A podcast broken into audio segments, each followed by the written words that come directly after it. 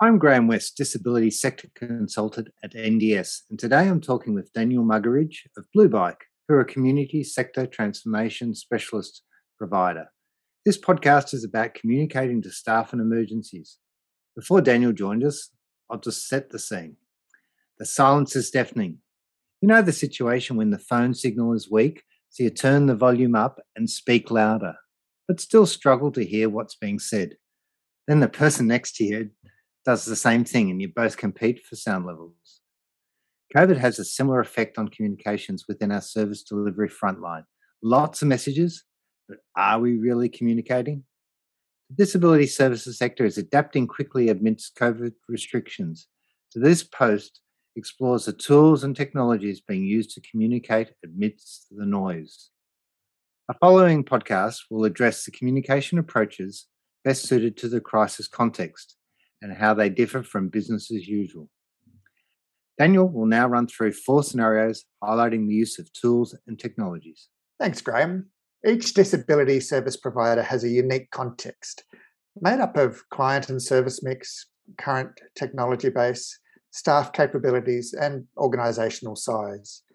However, the journey towards better use of technology and tools has some common landmarks that we can group into scenarios is not prescriptive, but may prompt you to review communication setup and take steps towards improvement. So here they are. Scenario A is email and SMS access for all. Every organization has access to the basic tools of phone and email in this scenario, even if their pre COVID comfort zone was paper and in person communications non contact communication is now essential, and COVID restrictions justify businesses enabling every employee or contractor to have some form of phone and email capability. Time sensitive COVID messages include changes in service delivery bookings, updates to work instructions, and ability to confirm or acknowledge receipt. This could be as simple as a policy that requires employees to receive work-related messages, SMS, email, etc., on their personal device with reasonable time boundaries. An employee assistance program could provide for those who do not have their own device, and IT support may be required for setup. Scenario B is a dedicated messaging app or group. One step up from basic email and SMS is to have all employees and contractors on a common dedicated messaging app. This can be as simple as establishing a group within common chat platforms that many people already use. Obviously, WhatsApp, Facebook, Google Hangouts are common. If you need a response from each recipient, then communicating through a survey tool may be the simplest way to close the loop. For example, SurveyMonkey provides automatic reminders to team members who have not yet responded to a survey and summary reports to a team leader on who has responded. For richer functionality and stronger separation of work and private content, there are many dedicated messaging apps or collaboration tools to choose from, including Microsoft Teams, Halo, AirDocs, Slack, Asana, Trello, Podio, River, and Flock. The list is endless. These tools may also enable some task management, file sharing, and workflows, such as approval processes. Scenario C core system messaging. Once all employees are on an electronic communication channel, the next landmark on your comms journey is to generate and send messages from core systems, such as your client management, rostering, or HR.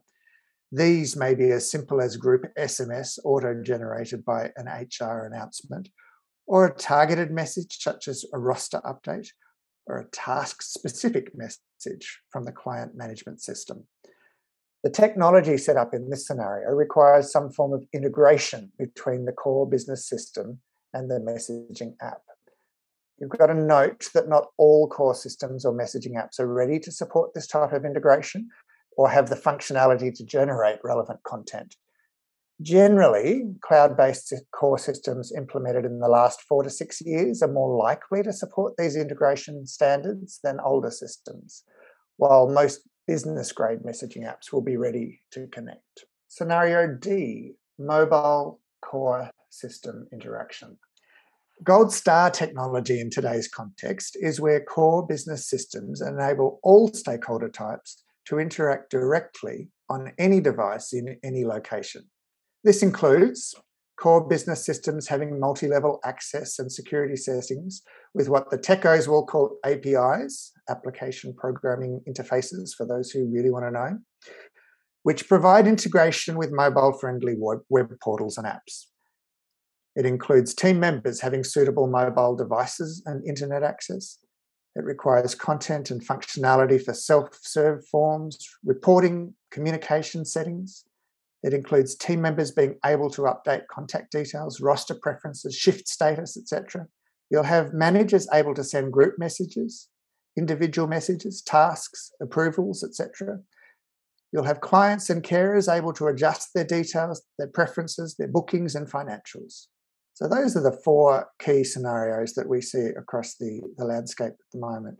But I do really want to just add a word of caution, Graeme, as we wrap this up. It's key to note that de- deploying even the best software without investing in process improvements and culture realignment will only result in shiny new toys and empty wallet and really all the same problems. To progress on this journey towards the gold star landmark will require a review of current technology, but also a review of your current communication practices. Uh, in our next conversation, in this series we'll outline some of the tactics and timing for uh, achieving just that for better communication. Thanks, Daniel. That was great. You can contact Blue Bike by emailing info at bluebike.com.au or calling on 1300 653 921 or visit the Blue Bike website, which is at bluebike.com.au. Keep an eye out for the next podcast on this important topic.